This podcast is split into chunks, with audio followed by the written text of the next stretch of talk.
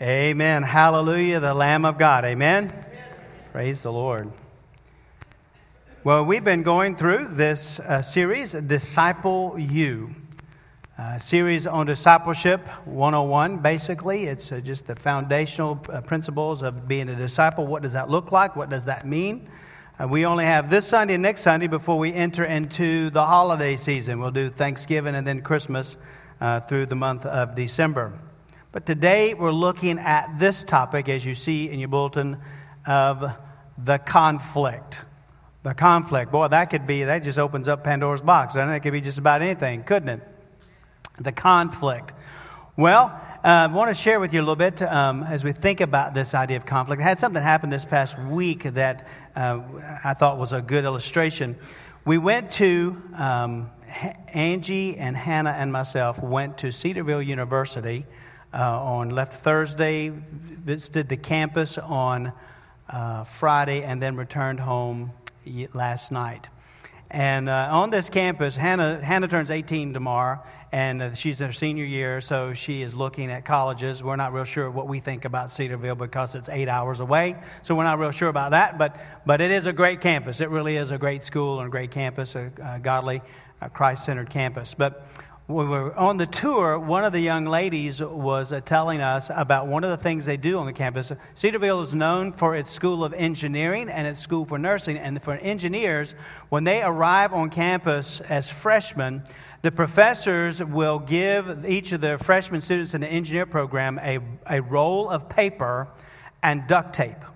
And their responsibility for their, one of the major part of their grades in the first part of that semester is that they have to create a boat.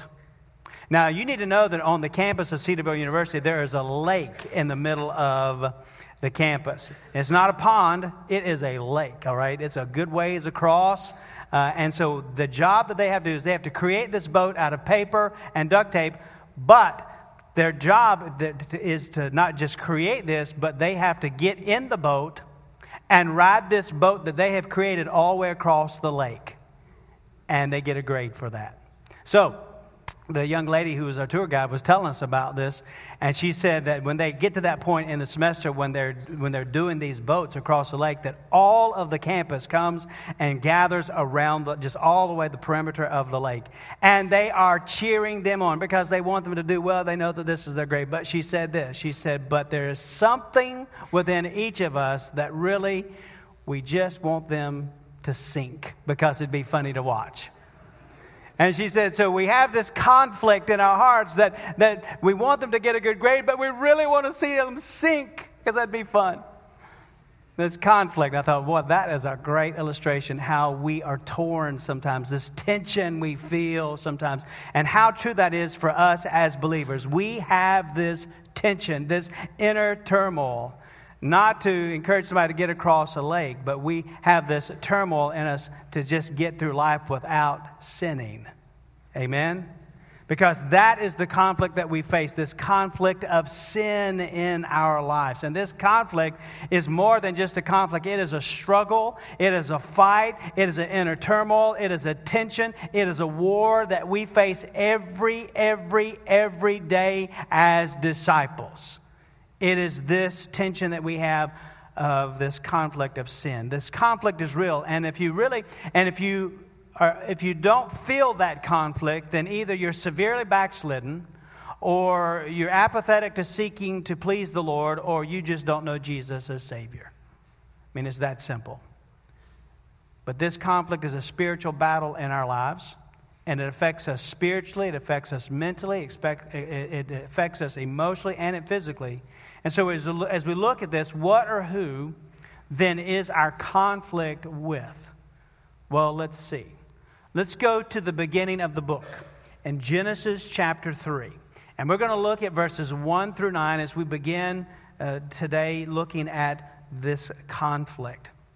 And so, in honor and reverence to the Word of God, if you'd please stand as I read this passage to us this morning Genesis 3, verses 1 through 9. Now, the serpent was more cunning than any beast of the field which the Lord God had made. And he said to the woman, Has God indeed said that you shall not eat of every tree of the garden? And the woman said to the serpent, We may eat the fruit of the trees of the garden, but of the fruit of the tree which is in the midst of the garden, God has said, You shall not eat it, nor shall you touch it, lest you die. And then the serpent said to the woman, You will not surely die, for God knows that in the day you eat of it, your eyes will be opened, and you'll be like God, knowing good and evil. And so when the woman saw that the tree was good for food, that it was pleasant to the eyes, and a tree desirable to make one eyes, well, she took of its fruit, and she ate. She also gave to her husband with her, and he ate. And then the eyes of both of them were opened.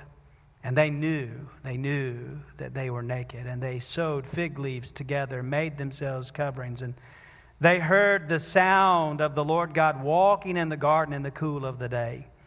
And Adam and his wife, they hid themselves from the presence of the Lord God among the trees of the garden. And then the Lord called to Adam, and he said, where are you? Let's pray. Father, maybe it is today that you are asking that same question of us today. Where are you? God, I pray that we would be open to your Spirit's moving, moving in our lives and in our hearts. To see indeed that this thing called sin causes us to be in conflict with you. There's a conflict within, and there's a conflict with you. And Lord, I pray that you would stir us toward yourself. May you help us to have eyes to see and ears to hear today. Lord, that we be changed by the gospel and changed by your word. And Lord, to understand that there is hope even in the midst of such sin. And Lord, I pray that you would have your way in us. I pray if there are those who don't know you as Savior, this would be that moment of salvation where they'd say yes to Jesus. And those of us, Father, who do know you as Savior, that it'd be a time of refreshing and renewal in our hearts as we open up the Word of God and are reminded again of this thing called sin and that it is real and that it is serious. God, I pray that you would have your way in all of our hearts. Uh, let there nothing be to distract us or to keep us from hearing you. And so, Lord, may the words of my mouth, meditation of my heart be acceptable in your sight, O Lord, my rock and my redeemer. For it's in Jesus' name we pray. Amen. Thank you. You may be seated. You follow the outline today in the bulletin as we look at this topic of the conflict. And the first thing that we see here is that is the wicked problem. The wicked problem, and the wicked problem is sin. Now, understand something that as we think about this that since we are created in the image of God, all of us, all of humanity is created in the image of God. Since we're created in the image of God, every human being has God's moral laws written on our hearts. We know, listen, we know what is right and we know what is wrong. Now, we may not admit that something is wrong, but deep down, we know when something is not right and when it is wrong. Now, God has given us this thing called a conscience to which, he, to which it helps us to determine what is right and what is wrong. As a matter of fact, in Romans chapter 2, in verse 14 and 15, it tells us here, as Paul is writing, says, For when Gentiles who do not have the law, by nature do the things in the law, these, although not having the law, are law unto themselves, who show the work of the law written in their hearts, their conscience also bearing witness, and between themselves their thoughts accusing or else excusing them. So we have this conscience within us because we're made in the image of God. But then, when we become disciples of Jesus Christ, we not only have this conscience within us, but also we have the Holy Spirit now who lives within us. And the Holy Spirit who is within us spurs us on to living that life that is righteous, that is holy, that is a Christ like life. And so here's where the conflict comes in in us. Now we know that we are right as believers, as disciples. We know that we are right before God in that if we were to die at this moment, if we know Jesus Christ as our Lord and Savior, we know that we would spend eternity with Him in heaven. We have His righteousness. We're able to enter into the Holy of Holies, not because of anything that we have done, but what Christ has done for us on the cross of Calvary, and we've trusted Him by faith. Amen? We have that righteousness because of what Jesus has done. We have the righteousness of Christ. But While we are still living and there's still breath in our bodies, friends, we still have to deal with this thing called sin. While we are living on this earth and in this body, we still have to deal with this thing called sin. And so now, as disciples, we are very keenly aware of our sin, and we have a genuine desire to do all that is pleasing to Jesus Christ. But sin is a wicked problem. Can I get a witness to that? Sin is a wicked problem, and it is a problem for the disciple. Now, let's just back up even a little bit further from Genesis 3 over into Genesis 1 and get a little bit more background. And we find here that in Genesis 1, verses 27 and 28, it tells us here that God created man in his own image. In the image of God, he created them. Then God blessed them, and God said to them, Be fruitful and multiply and fill the earth and subdue it. Now, here's a beautiful picture of what was taking place in this paradise, in this Garden of Eden, with Adam and Eve and God. God made man in his image, and there was this beautiful relationship between God, our Creator, and the first man, Adam, his wife, Eve, the created ones. And there was this, as God walked among them, there was this unbroken fellowship between God and man. It was beautiful. It was all good. And so, if you were to just stop in that verse and then jump over into the prophets into Jeremiah chapter 17, verses 9 and 10, we would read these words that says that the heart meaning the heart of the person, the heart is deceitful above all things and desperately wicked. Who can know it? For I, the Lord, search the heart, I test the mind, even to give every man according to his ways, according to the fruit of his doings. So we go from where man is walking with God in the cool of the day in the garden with unbroken fellowship, and now we find that the prophet is speaking that the heart is deceitful and desperately wicked. And then if you move to the New Testament to Romans chapter 3 and verses 10 through 12 and verse 23, the Bible tells us here, as it is written, there is none righteous. No, not one. There is none who understands. There is none who seeks after God. They have all turned aside. They have, all, they have together become unprofitable. There is none who does good. No, not one. For all have sinned and fall short of the glory of God. What in the world happened? What happened between this beautiful relationship of God having an unbroken fellowship with man to then having the man having a heart that is deceitful and desperately wicked, and now there's none righteous, no, not one, for we're all sinners. What happened? Well, what happened is Genesis chapter 3. That's what happened. Sin came. The serpent tempted Eve. Eve gave to Adam and sin came into this world, and the world has been changed. And listen, sin is still in the world today.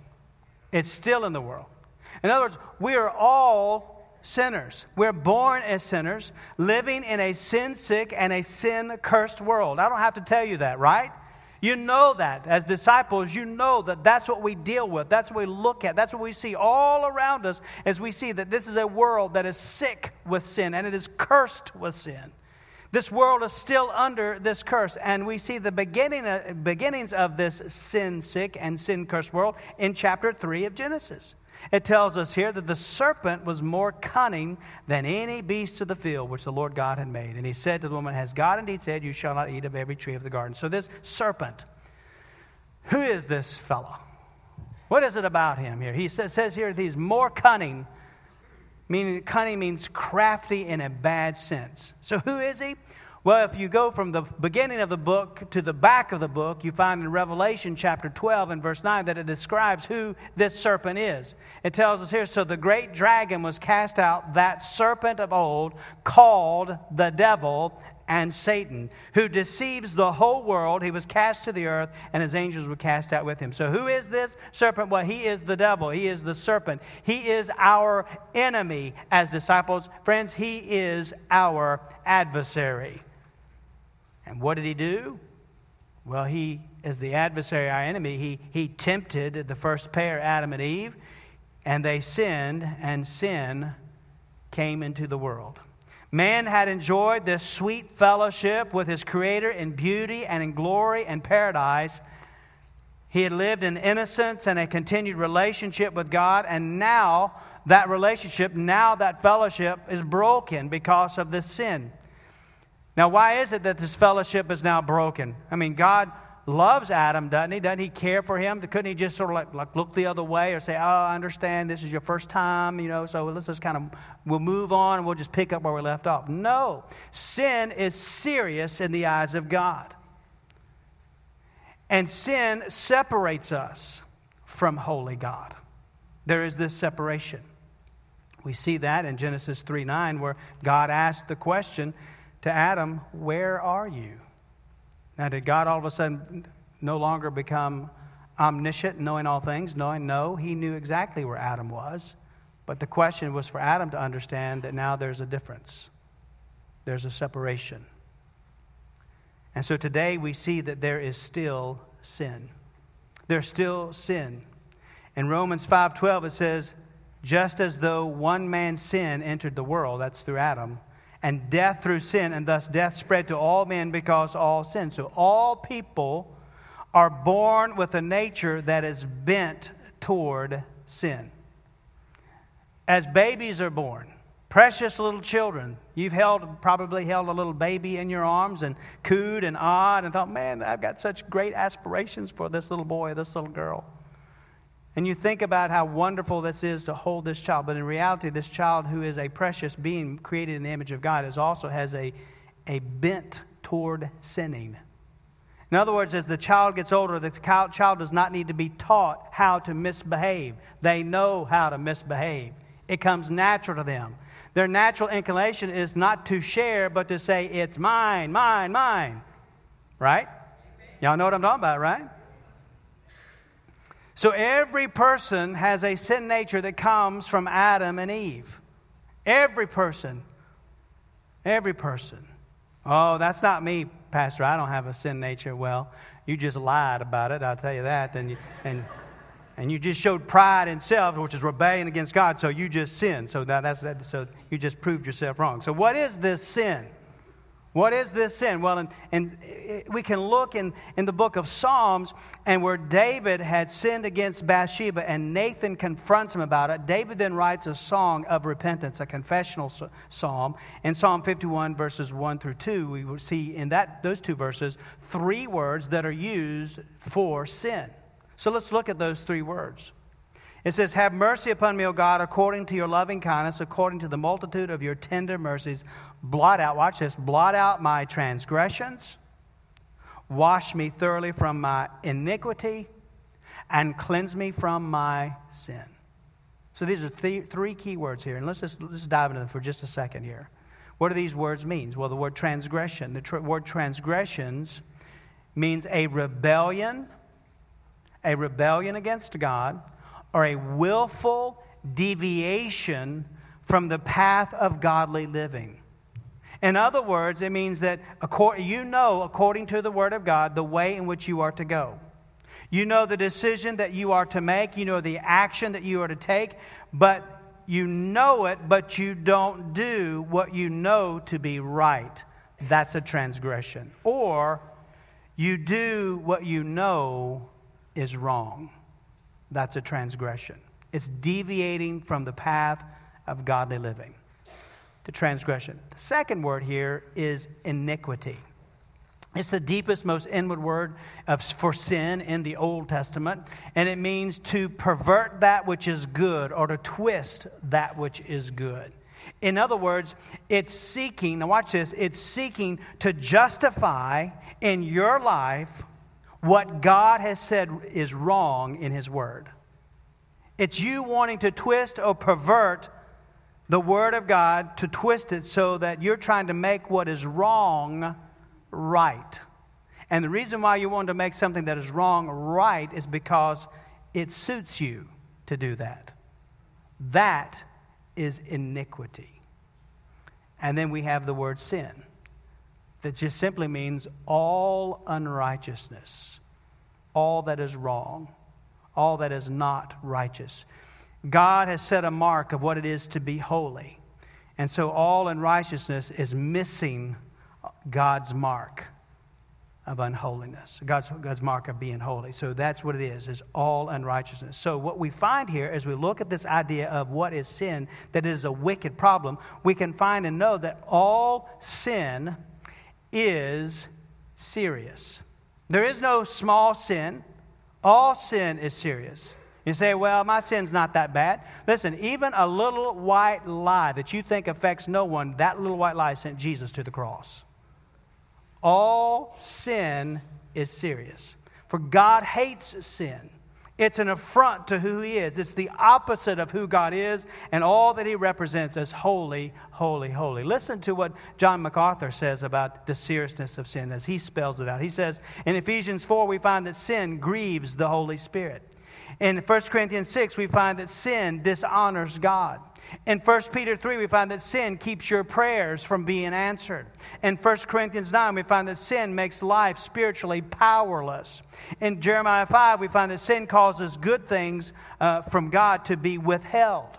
In Psalm 51, we find that sin robs us of the joy of our salvation. In 1 Corinthians 3, we find that sin hampers our spiritual growth. In Hebrews 12, we find that sin brings correction from the Lord, discipline. In, in uh, 2 Timothy 2, we find that sin prevents us from being that useful vessel for the Lord. And 1 Corinthians 10 tells us that sin pollutes Christian fellowship. And 1 Corinthians 11 tells us that sin prevents participating properly in the Lord's Supper. And also in that same chapter, 1 Corinthians 11, that sin can endanger your life physically and with health, so that you struggle with that. Listen, friends, we need to understand that sin is more than doing wrong, it is also not doing what is right. Y'all with me? And Tim Keller says this that sin is not just doing bad things, it's also taking good things and making them ultimate in your life. Now, come on, Pastor. Sin isn't really that serious, right? Come on. I mean, really, am I really that bad? I mean, look, I'm a good guy. I mind my own business. I don't hurt anybody. I'm really nice. Compared to others, I'm a great person. Well, that reminds me of a story that I once heard about a minister who had a small white Highland Terrier, a little dog, that he was insistent on keeping this dog spotlessly clean. And he did that by frequently washing this dog and brushing this dog and putting powders on this dog so that it is a white dog. And, and one night a winter storm dropped a fresh blanket of snow on the uh, countryside, and the next morning the, world, the whole world seemed to glisten with this blanket of snow and the dazzling sun, sunshine, the morning sun. And as the, the preacher man was standing looking out the window, he's looking out the window and he sees this dog, and it is a drab looking dog that's walking by and he wondered whose it was, and then he suddenly realized that it was his own well groomed terrier. It was just as clean as he always had been, but against the, the background of the fresh uh, fallen snow, he looked dirty. In much the same way, friends, listen, our corrupt nature is clearly revealed when our lives are measured by the absolute standard of divine holiness. We might try to to compare ourselves to other people and feel good about ourselves, but when we answer to God, we're not answering about how we fared when we compared ourselves to other people. We're answering how we fare when we compare ourselves to Him. He is the standard. Not the person down the street, not the person in the pew next to you. He is the standard. And He is all holiness, and we are not.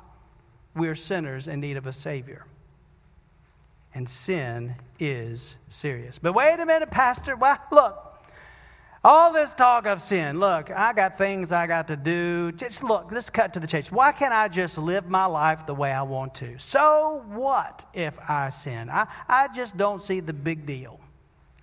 Well, that's a good question, but here's the thing it is a big deal because sin will destroy you.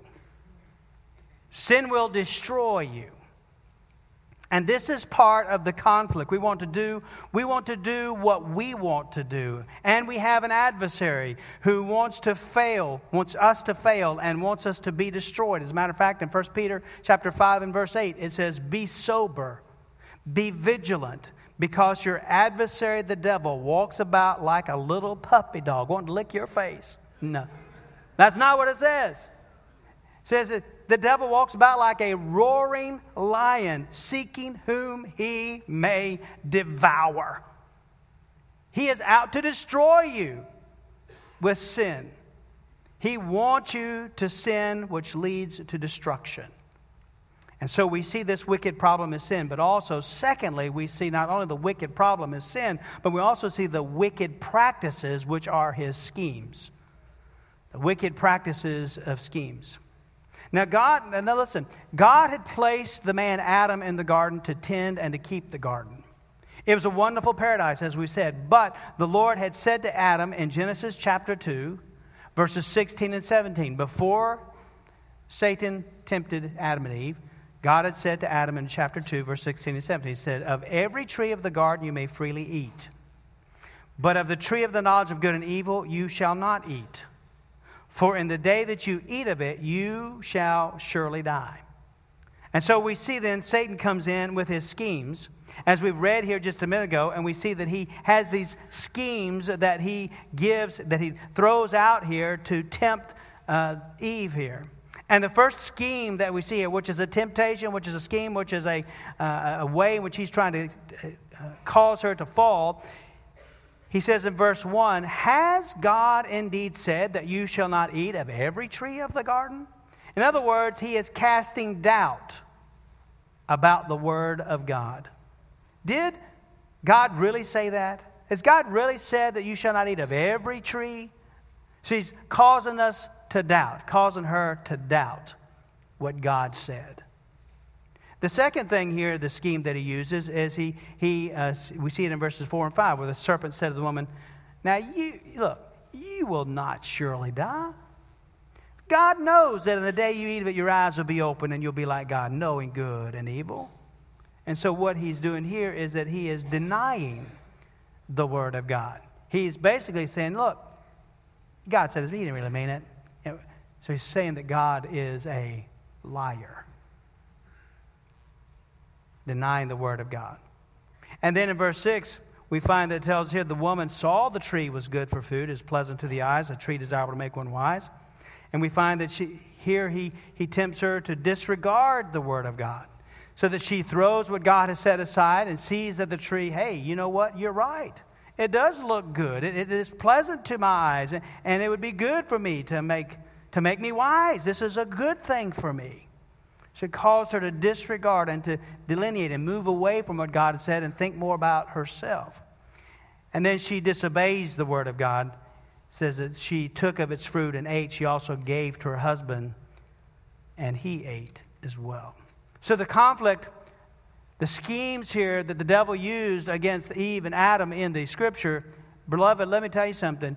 The devil hadn't changed his, his way of doing things. His schemes are still the same thing. He continues to do the very same schemes as then, and these wicked practices are still the same by the same wicked powers. In Ephesians chapter 3 and verses 11 12 tells us that we're to put on the whole armor of God that you may be able to stand against the wiles or the, the temptations or the schemes of the devil. For we do not wrestle against flesh and blood, but against principalities and powers, the rulers in darkness of this age of spiritual hosts of wickedness in the heavenly places. So the devil uses the same tricks, the same wiles, the same temptations, the same schemes. He lures us into doubting the word of God. When we are tempted, we think in our minds, does, does God really say that I shouldn't do that? I mean, this was written a long time ago. Did he really mean this? So we doubt the Word of God. And then he entices us to deny the Word of God. Oh, I know that God said I'm not supposed to do this, but you know, it's not really that bad because after all, everybody's doing this. We deny the Word of God. He tempts us to deny the Word of God. And then he tempts us to disregard the Word of God. Even though we know, okay, this is what the Bible says, but you know what? God didn't make me like that. He knows who I am. As a matter of fact, this is going to help me. I, need this. And after all, God wants me to be what? Happy. Mm. And so we disregard what God has said. And the goal, his goal for us, the Satan's goal for us, is then to disobey the Word of God, meaning I know what God's Word says, but you know what? I'm going to do it anyway. You see, friends, God has set before us His Word for a reason. It's because He wants what's best for us. He desires what's best for us. He, he demands what is best for us. He commands what is best for us and knows what's best for us. He calls us out to be holy as He is holy, and sin conflicts with His holiness. And when we sin, we find ourselves in conflict with one, the one true, living, holy God. These are wicked practices or schemes of the devil to cause us to be destroyed. Oh, come on now, preacher. You done gone too far now. Nothing's going to happen to me. I'm not going to be destroyed. If I do this one little thing, this one little sin, I'm already a Christian. Look, I got my insurance. I framed my baptism certificate. I'm good to go. How could I be destroyed? What's the worst that could happen? Well, that's a question that the devil would love for you to keep asking. In verse 7 and 8, we find what could happen. It says, Then the eyes of both of them were opened, and they knew that they were naked, and they sewed fig leaves together and made themselves coverings, and they heard the sound of the Lord God walking in the garden in the cool of the day. And Adam and his wife hid themselves from the presence of the Lord among the trees in the garden. Hmm. What we find here is that there was shame because of their sin. They're shamed here.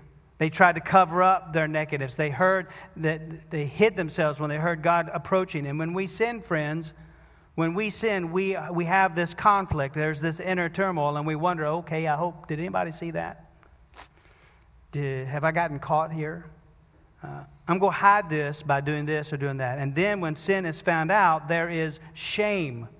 There's shame that comes before others. There's shame that comes before other people. There's shame before God. And as disciples, there's this keen sense of shame and guilt before the Lord. And some people today, I believe we live in a culture that there is, there is no shame in sin any longer. A lot of times we see people say, Look, I don't care that it's wrong. I'm this is what I feel, this is what I'm going to do, and it doesn't matter to me whether you like it or whether you don't. And so you look at them and say, Well, there's no shame in their sin. There's no shame in sin for them. Oh, beloved, let me tell you something. They may not be experiencing shame right now, but there will come a day when they will experience shame before a holy God. Shame comes when we sin. Not only shame, but there's also the separation. We mentioned it a minute ago in verse 9, where we find that Adam and Eve and Adam are hiding themselves from the presence of the Lord. And the Lord God calls to Adam and says, Where are you? There is that separation between mankind and God. As a child of God, when we sin against God, when we make the wrong choices, when we have that turmoil and we go in the wrong direction, we sin against God, therein, there is that we loss of intimacy with God. Because as Isaiah 59 2 tells us, But your iniquities have separated you from your God, your sins have hidden his face from you, so that he will not hear. You see, friends, we're tempted to give in to sin, and we are in conflict. We, we sense the temptation, those same old schemes of the devil, and we feel the conflict within us that we, we know we're not supposed to go in that direction. Oh, but we have this conflict, how we want to give in to that sin because it is so enticing. You see, friends, listen, the devil can make that sin look so very welcoming, so very enticing, so wonderful, and so right. But I'm here to tell you that it is a lie. It's a lie. His desire is not to help you. His desire is to mar and scar you, to tarnish and terrorize you, to disarm and disfigure the image of God in you, and to destroy you and demolish your witness, your character, and your testimony. That's his desire. He can't have your soul, but he can sure mess you up while you're here today and mess up your witness and your testimony. Amen. Y'all with me this morning? We have an enemy who seeks to put us in conflict with our God and Savior through sin. And here's what we know as we look at Genesis 3 we see the fall of man into sin. And they tried to cover their guilt with the works of their hands as they sewed fig leaves together, as we saw in verse 7. But what we also know is that that was inadequate. And so, God, gracious, compassionate, loving God, in verse 21 tells us, as, as he finished doling out the consequences, it tells, as also for Adam and his wife, the Lord God made tunics of skin and clothed them. And so, what we find here is that an animal died. There was blood that was shed because the works of their own hands was not adequate, were not, was not adequate to cover their nakedness, to cover their sin. And so this is the first blood that was shed for their sin. It is a foreshadowing of what would ultimately take place on the cross of Calvary. Y'all with me? It is pointing to the cross of Calvary that Jesus would give his life on Calvary's cross to pay for our sin. At the cross of Calvary, listen, at Jesus went to the cross, he was perfect. He did not deserve to die. He took our penalty there. When he took our penalty, he also destroyed the power of sin. And he defeated Satan at the cross of Calvary. So sin has been destroyed because of the cross. Satan has been defeated because of the cross. And I don't know about you, but I say hallelujah and thank you, Jesus. Amen. Praise the Lord for what he has done. And so, if that is the case, and we know that it is true, if sin has been, the sin's power has been destroyed and Satan has been defeated, why in the world do we still sin? Why do we still give in? Why do we still do these things? And we find it's because, thirdly, of the wicked person, the self. You see, even though sin and Satan have been defeated, we too often sin because we choose to. Sin has no power, Satan has been defeated, but we are still tempted and we choose to. Listen to how Paul says it. In Romans 7 18 through 20 in the ESV, he says, For I know that nothing good dwells in me, that is in my flesh. For I have the desire to do what is right, but not the ability to carry it out. For I do not do the good I want, but the evil I do not want is what I keep on doing. Now, if I do what I, what I do not want, it's no longer I who do it, but sin that dwells in me. You can sense that conflict. The things that I know that I'm supposed to do, I'm not doing. The things that I don't want to do, I keep doing them. It's a conflict, it's this inner turmoil. And we all know, listen, we all know what he's talking about, right? We all have that conflict, don't we? All that inner turmoil, we know somebody says something and oh, the conflict is, I'm going to keep my mouth shut. I'm not going to say anything. I'm, and then all of a sudden, there it is. You don't have to bear witness to that right now, amen? I'm going to try to keep my calm. I'm going to try to keep my cool. I'm not going to lose my temper. And then it just, they keep pushing those hot buttons. They keep pushing that button. They keep pushing. All of a sudden, you flare up, and there it goes. You know there's this inner turmoil, but then it gives way. I know I'm not supposed to look at that. I know I'm not supposed to look at that. And then all of a sudden, something flashes on your screen, and there it is, and you're hooked, and you're back in. I know I'm not going to give in. I'm not going to give in. And then we give in to Satan's temptations. Paul says in Galatians 5:17 he says for the desires of the flesh are against the spirit and the desires of the spirit are against the flesh for these are opposed to each other to keep you from doing the things that you want to do. So even though listen, so even though we have been redeemed as disciples and will stand before Christ clean and pure, we still struggle every single day with the conflict of the flesh and the spirit. We constantly have this battle to try to defeat the sin in our lives or to overcome the sin in our lives. Thinking about it coming uh, to church this morning and looking at people's yards. You know what I see on a whole lot of people's yards this morning? It's leaves. You know, you, you, you know how this is when you will spend all day on Saturday with your rake and your air blower and your tarp or whatever you've got, and you work and you work and you get all the leaves and you you just excited because man, man you have got the leaves are gone. And then as you turn to walk in your house and you are whipped, you are tired, you are wore out from raking them leaves, in the corner of your eye you see something fall from the tree. And there it is, and it has begun, and within another day or two, you have all those leaves again. It's a constant battle, isn't it? It just seems to never end during this season.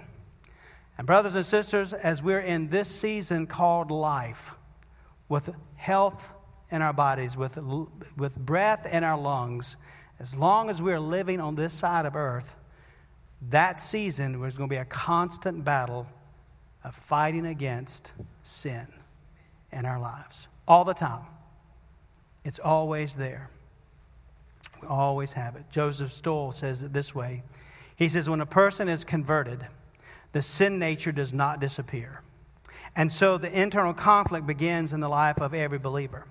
Christians engaged in this battle have a true desire. Watch this. We all have a true desire to avoid sin, but we also have a natural desire to indulge the flesh. And so we become frustrated when we find ourselves doing what we don't want to do. And to further complicate matters, Christians not only don't want to sin, they hate sin. And yet, we still sin. That's what Paul is talking about here in Romans 7. And so he ultimately cries out these words in Romans chapter 7, verse 24, where he says, What a wretched man I am. I want to get, don't want to give in to this sin, but I keep giving in. I keep giving over. And so this is the case for each of us. Oh, the conflict that we all face daily.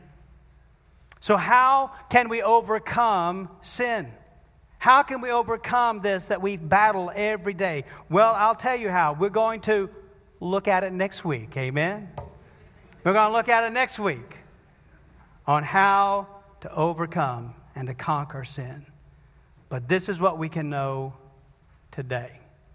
You want to know something good today? Amen? Come on now. You want to know something good today? Paul looks at his life and he sees that which he is struggling, this inner turmoil, this sin that so besets him, this sin that he constantly gives into, this sin that things that he, he wants to do but he doesn't do, or he's not supposed to do but he does anyway. All these things that just like all of us, we fight this turmoil, we have had this conflict. Paul says, Oh, wretched man that I am, in verse 24. He says, Who will deliver me from this body of death? And he says, I thank God through Jesus Christ our Lord. Brothers and sisters, yes, we are all sinners and we need a Savior. And praise the God, we praise to the Lord, we have a God who saves. Thank you, Lord, for the cross. Amen. Thank you for the cross. We have the cross behind us, we have the hope before us, and we have the Spirit in us. And one day, one day, friends, when this season is over, when we see Jesus face to face, there will be this battle, this conflict will end, and it will end with a shout of victory. All right, class, here's your assignments know, be, and do. You need to know that sin is real, and Satan desires to destroy you as a disciple. One thing you need to take away from that, that's what you need to keep in your mind that sin is real and Satan desires to destroy you as a disciple. Don't give in to him. What do you need to be? You need to be diligent to watch out for the devil's schemes and the old nature's desires. Be sober, be vigilant, be diligent to watch out for his schemes. We know what he does, see them for what they are and the old nature's desires, and then do. Rejoice in the victory that is ours in Jesus Christ. Cling to the cross. Cling to the cross. Now, this isn't up there, but I'll add this as another part of do, and then come back next week to learn more about how to overcome. Amen? Do that as well. Let's pray. Father, we thank you for the work of the cross. We thank you for your compassion and your love for us. That which was seen in the garden when the tunics were given to Adam and Eve to cover their nakedness, it foreshadowed what you would do for us by your blood being shed for us in a cruel, on a cruel cross for our salvation, not to cover our sin, but to cleanse us of our sin. Lord, you and you alone can make us clean. And we praise you for that. If there are those here today that don't know the cleanness of what it is to be a follower of Jesus Christ, to be forgiven of our sin, to be cleansed of the bondage, to be cleansed of that which has enslaved us, Lord, I pray that they would acknowledge that we're all sinners in need of a Savior. turning from sin and turning to Jesus in humble repentance, embracing, believing with all of our heart that you, Jesus, are the Son of God who died for us on the cross, who rose again, and professing you as the Lord and Savior of our life. It is a step of faith. There are those here today who've never taken that step. I pray, Lord, that this would be that moment of salvation where they say, Yes, I want Jesus to be the Lord of my life. I'm tired of fighting sin. I want Him to have the power over me. So, Lord, I pray that you would have your way in hearts and lives. And if there are those of us today who, who are your children, who are your disciples, who are constantly battling this sin and we constantly find ourselves on the losing end, Lord, I pray that you would have your way in our lives to spur us on by the Spirit that's within us to live that life of holiness and that we would yield ourselves afresh and new today as we say, Lord, have your way in me. And that you would not be asking of us, Where are you? God, I pray that we, you'll know exactly where we are in our walk with you, that it's a close walk. So, Lord, as we come out of this invitation, may we recommit our lives to you. May we surrender afresh to, to you. May you have your way in all of our hearts and all of our lives, and we'll give you the glory, the honor, and praise. For it's in Jesus' name we pray. Amen. We're going to stand and we're going to sing. You come as God's dealt with your heart.